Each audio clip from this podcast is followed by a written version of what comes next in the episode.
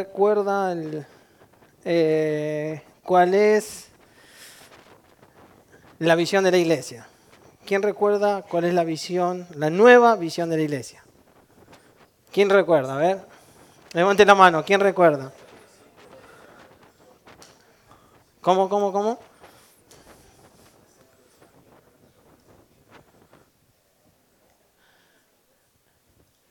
Esa es la nueva visión de la iglesia. Vamos a leerlas todos juntos porque es importante y, realmente necesitamos aprender la visión de la iglesia porque cuando nosotros compartimos el Evangelio, compartimos la palabra de Dios a otras personas y a lo mejor te preguntan, bueno, ¿y cuál es la visión de tu iglesia? ¿O cómo está formada tu iglesia? Entonces es importante que sepamos responder si somos parte de la iglesia. Así que todos juntos vamos a leer o van a leer eh, la visión de la iglesia. A ver, formar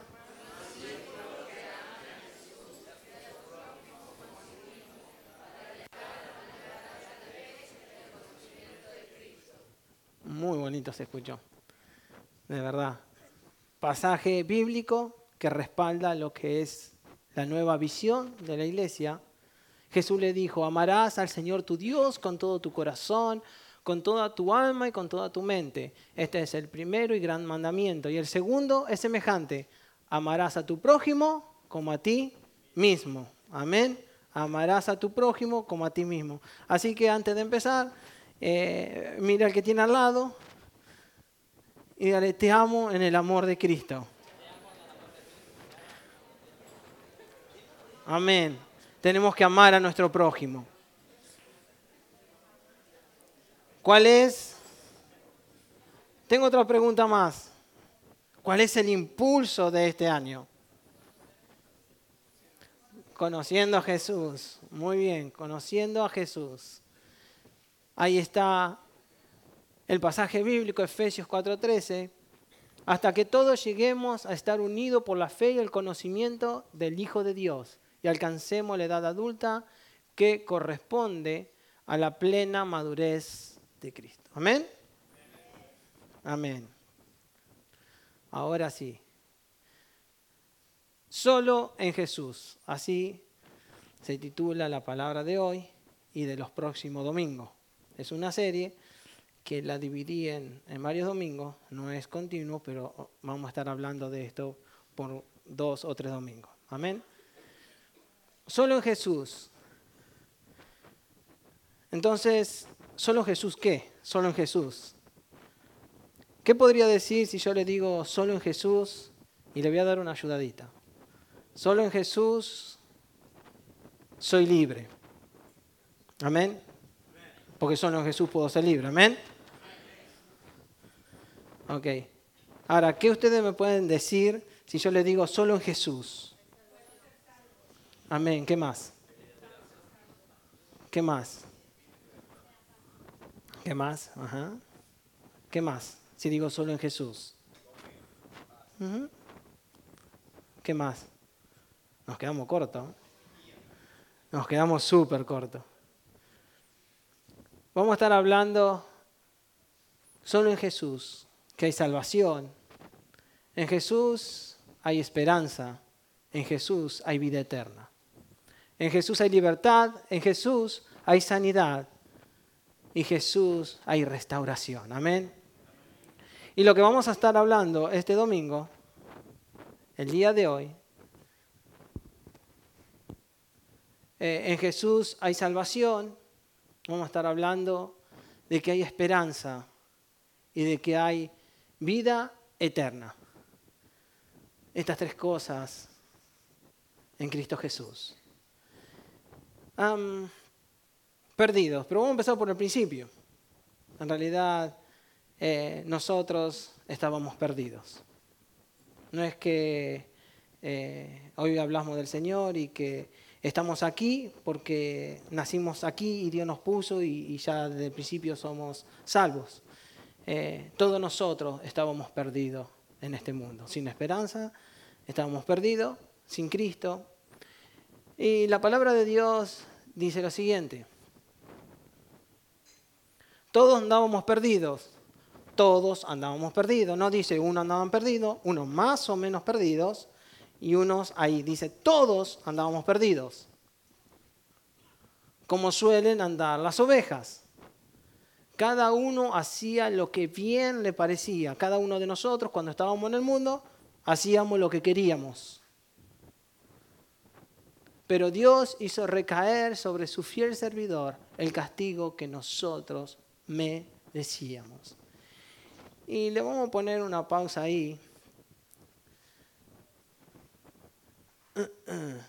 Deme un segundo.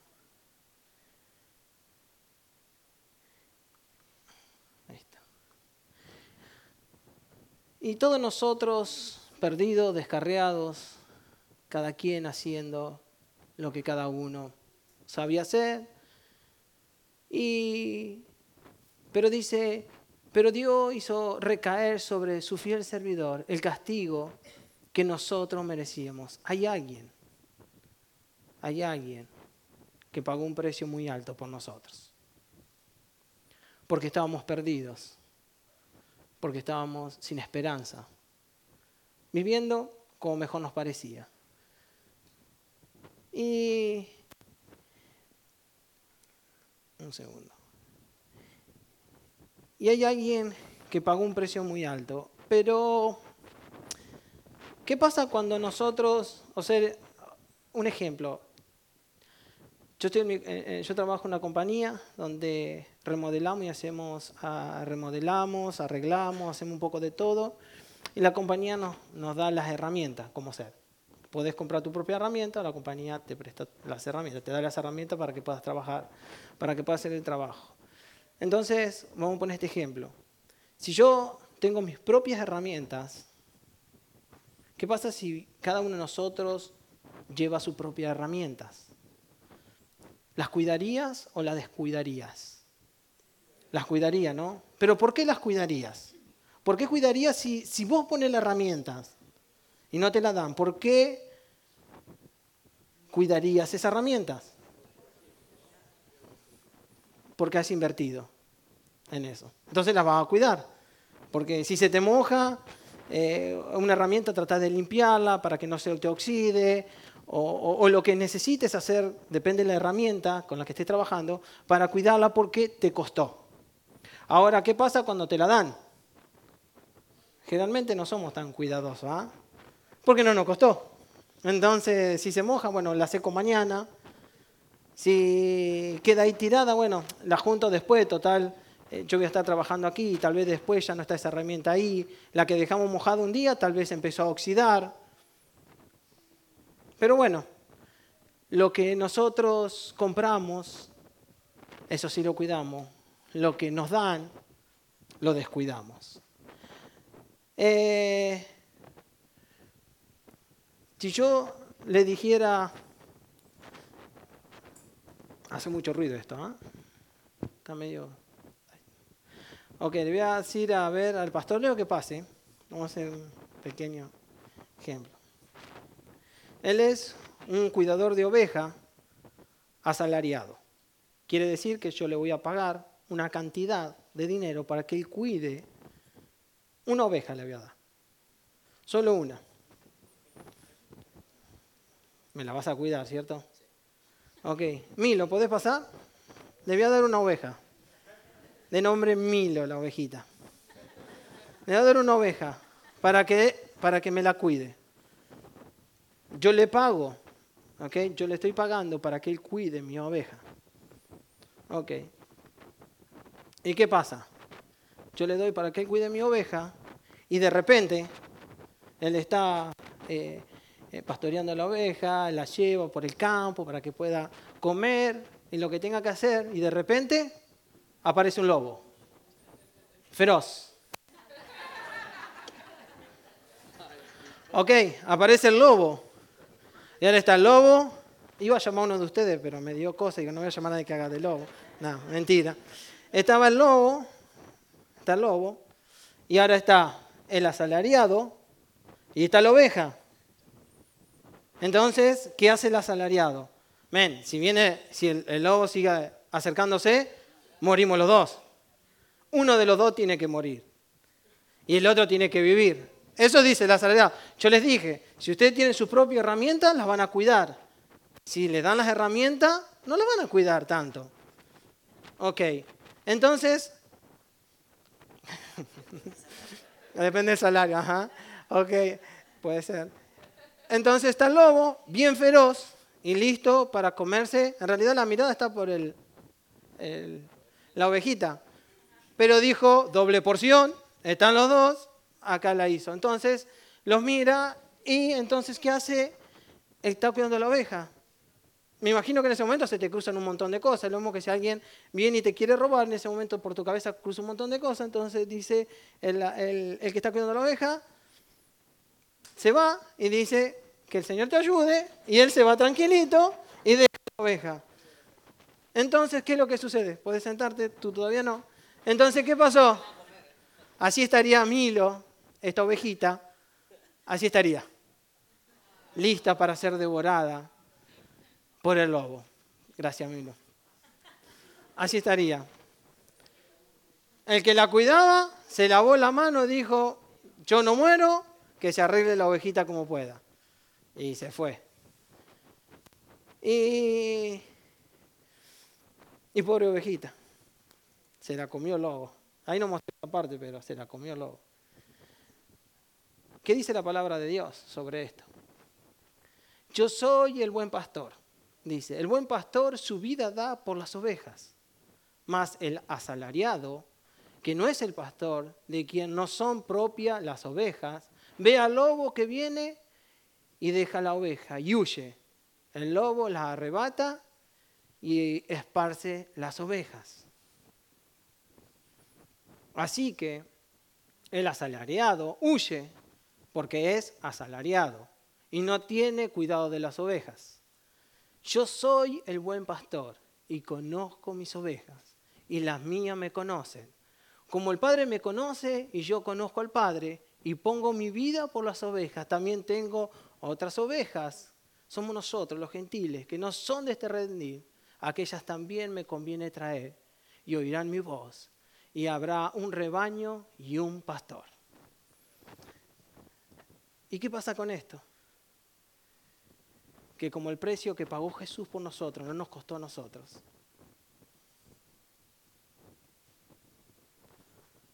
Entonces por eso nosotros a veces estamos aquí y a veces estamos allá.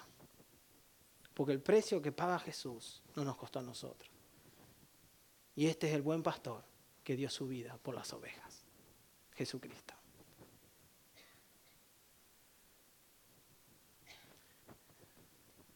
Como a nosotros no nos cuesta y no nos costó el precio, que merecíamos, pero hubo alguien que pagó ese precio por nosotros. Y el buen pastor, dice la palabra de Dios, que lo hizo por amor. El asalariado lo hace por dinero. Y el buen pastor lo hace por amor. Y así como nos amó tanto Jesús, así como Dios nos amó tanto, que Jesús entregó su vida por nosotros. Y, yo creo que tenemos que meditar en esto. Cuando estemos en nuestros hogares, cuando estemos en algún lugar y estemos por hacer algo que no le agrada a Dios, pensemos en ese buen pastor, en ese que nos amó tanto, que dio su vida por nosotros. En los cuales eh, anduvisteis en otro tiempo siguiendo las corrientes de este mundo, conforme al príncipe de la potestad del aire el espíritu que ahora opera en los hijos de desobediencia, entre los cuales también todos vosotros, viviendo en otro tiempo en los deseos de nuestra carne, haciendo la voluntad de la carne y de los pensamientos, éramos por naturaleza hijos de ira, lo mismo que los demás. Éramos en otros tiempos. Éramos en otros tiempos. Estábamos perdidos, pero alguien pagó el precio. Ahora nosotros tenemos que caminar en obediencia y aun cuando no nos costó, pero a alguien sí le costó. Es como decir, bueno, la salvación es gratis. Sí, claro, es gratis para nosotros, pero hubo un precio. Cuando te regalan algo, uy, me regalaron algo, qué, bueno, gratis, no, a vos te lo regalaron, pero algo a alguien le costó algo.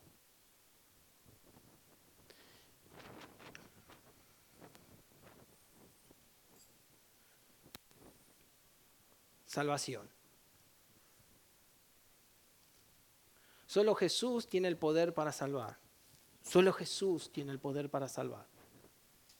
Solo a través de Él somos salvos. No hay otro Dios, no hay nada más. Eh, existen diferentes tipos de religiones, diferentes tipos de creencias. Pero si nosotros creemos la palabra de Dios, en aquel que dio su vida por nosotros, entendemos que solo en Jesús hay salvación. Yo cuando ah, estuve muchos años en la iglesia católica, ah, nunca entendí que Jesús había muerto por mí. Creía en diferentes, tal vez santos, vírgenes, en diferentes cosas. Pero nunca me habían explicado que solo Jesús tiene poder para salvar. Así que si alguien cree en otra cosa, o su fe está en otra cosa, se tiene que volver a Jesús, porque solo en Él van a ser salvos. Solo él dice, solo Él fue enviado por Dios.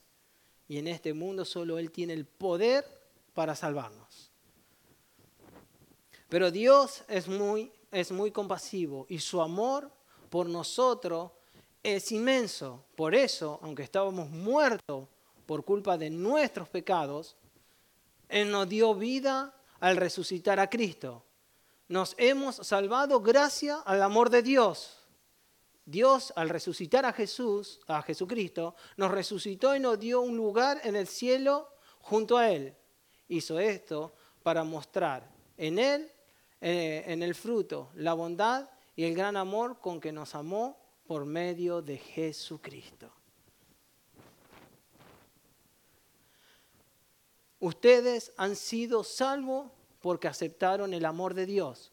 Ninguno de ustedes se ganó la salvación, sino que Dios se la regaló. La salvación de ustedes no es el resultado propio eh, eh, de su propio esfuerzo, porque esto no es por obra. Esto no es por obra. Nadie es salvo porque hace algo bueno. Eh, cuando uno por ahí lleva el Evangelio, predica el Evangelio a diferentes personas, y, por ahí las personas son confrontadas y no les gusta con la palabra de Dios cuando uno dice, bueno, en realidad hay un camino. Dice, bueno, pero si yo soy bueno, si yo soy bueno, yo hago cosas buenas, no hago nada malo, ¿por qué no voy a ser salvo?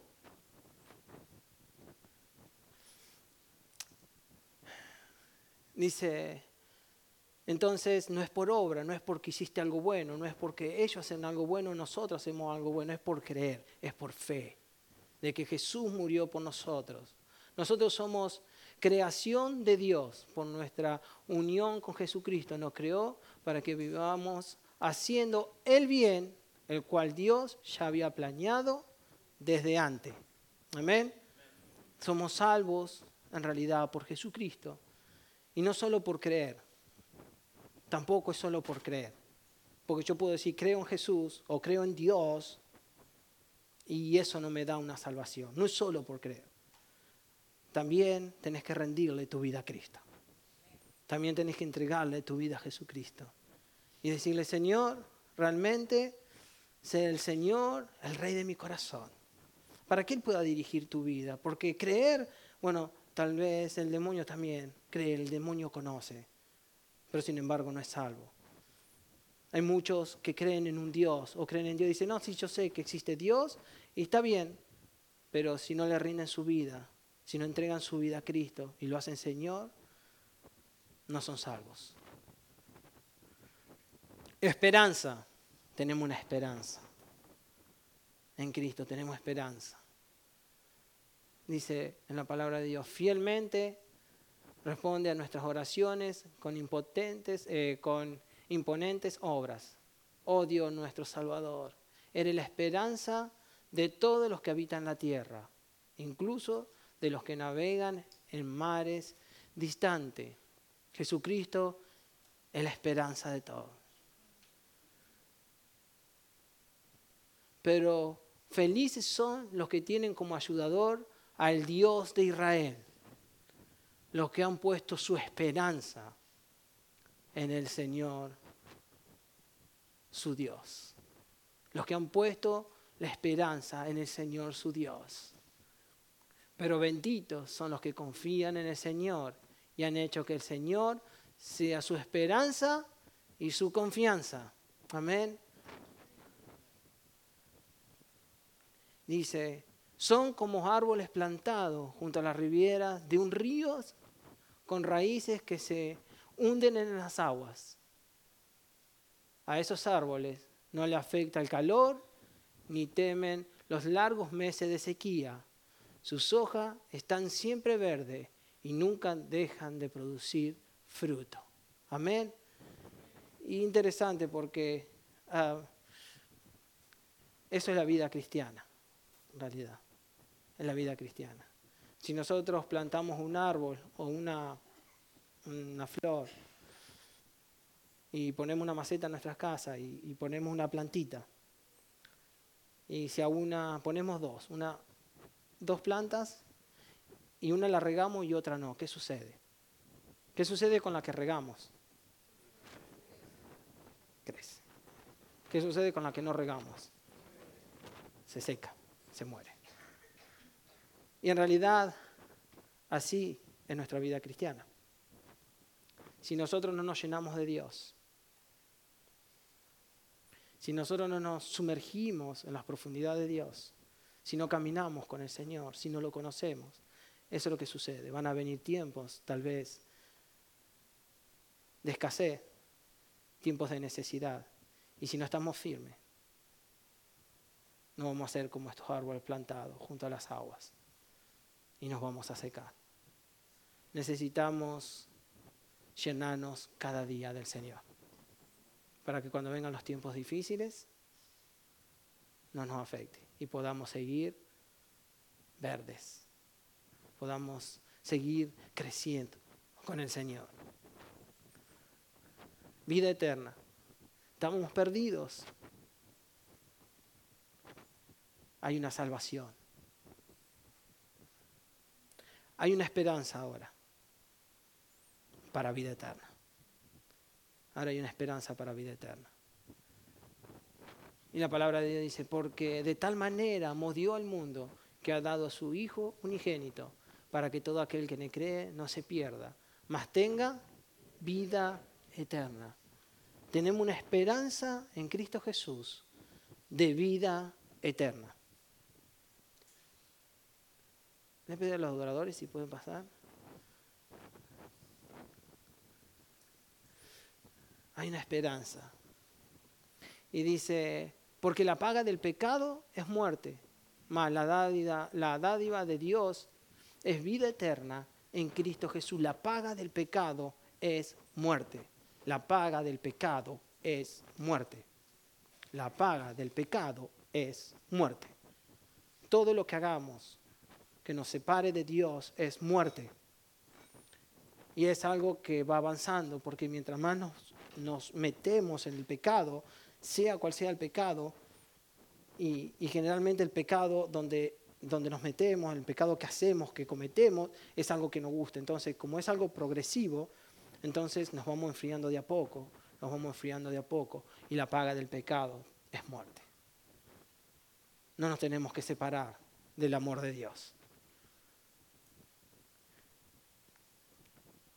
Y yo le doy vida eterna y no perecerán jamás, ni nadie las arrebatará de mi mano. No perecerán jamás y nadie las arrebatará de mi mano, dice. Mi Padre que me las dio es mayor que todos y nadie las puede arrebatar de la mano de mi Padre.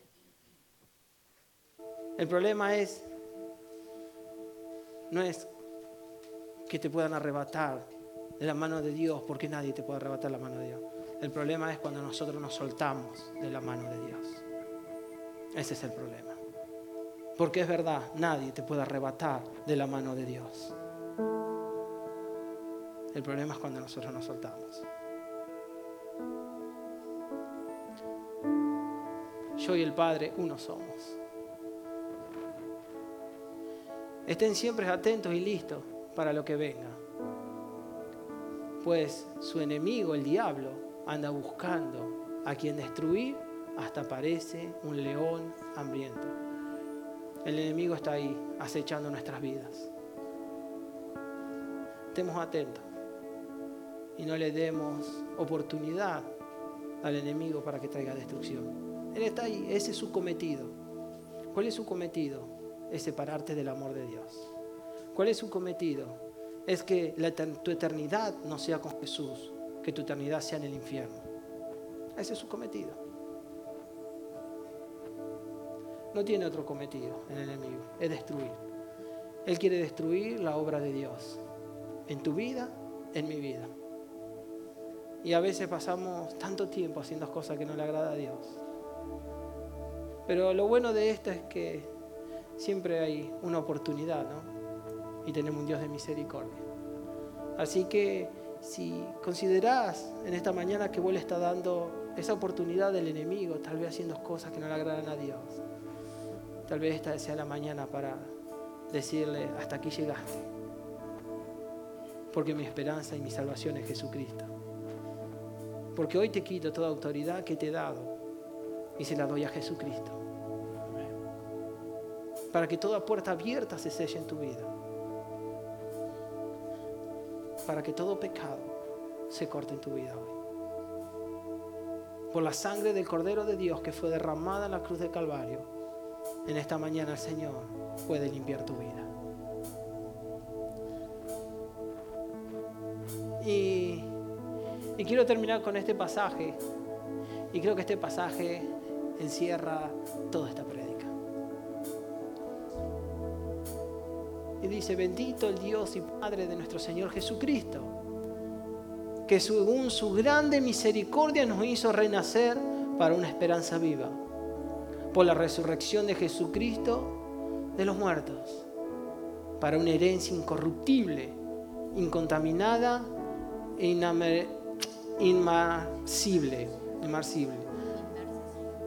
reservada en los cielos para vosotros, que sois guardados por el poder de Dios mediante la fe, para alcanzar la salvación que está preparada para ser manifestada en los tiempos postreros. Amén.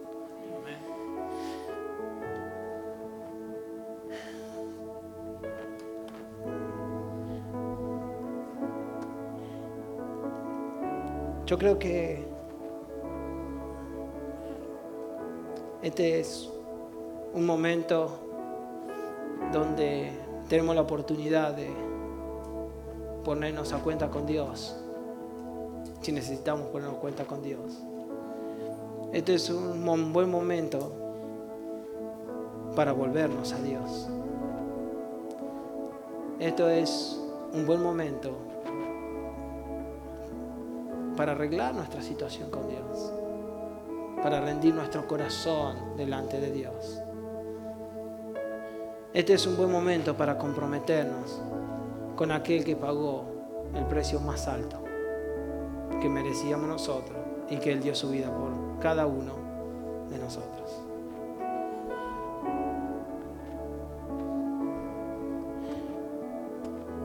Ser salvos o no ser salvos no depende del Señor Jesús. Él ya hizo todo por nosotros. Ahora es nuestra decisión en qué camino queremos andar. Hay dos caminos debemos escoger. Yo le pido que cierren sus ojos y que ahí donde están sentados puedan revisar su vida. Y, y hablen con el Señor. Y si necesitan pedir perdón, pídale. Si necesitan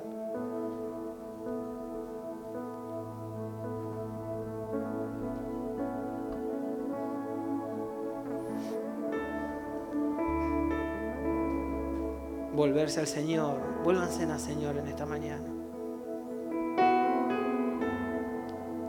el Dios de misericordia, aquel que pagó su vida por nosotros.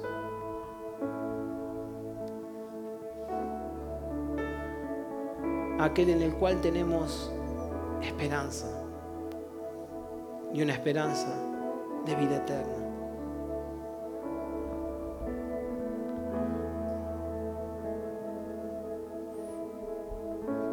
Tenemos familiares, esposa, esposo, hijos, que hoy están separados de la voluntad de Dios o que están en esa lucha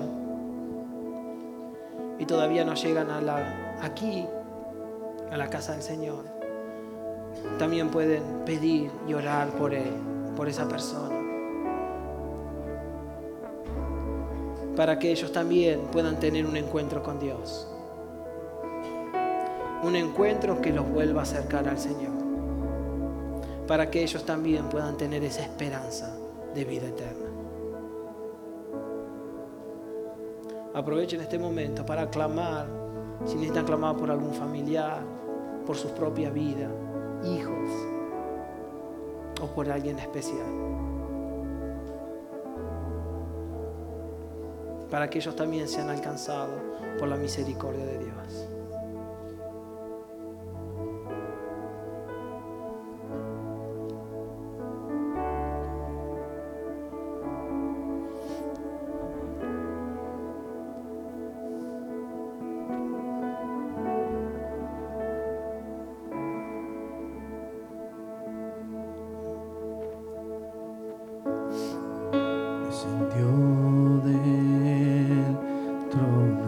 say.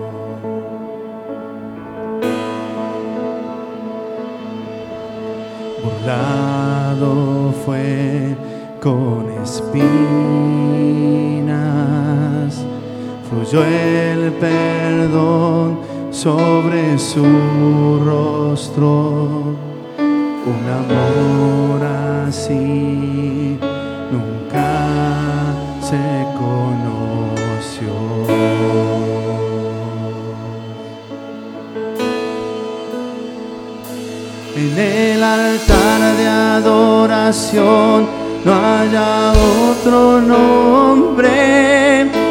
Jesús, Hijo de Dios, tu vida entregaste ahí, sacrificio eres tú. Jesús, Hijo de Dios, eres Jesús, Hijo de Dios.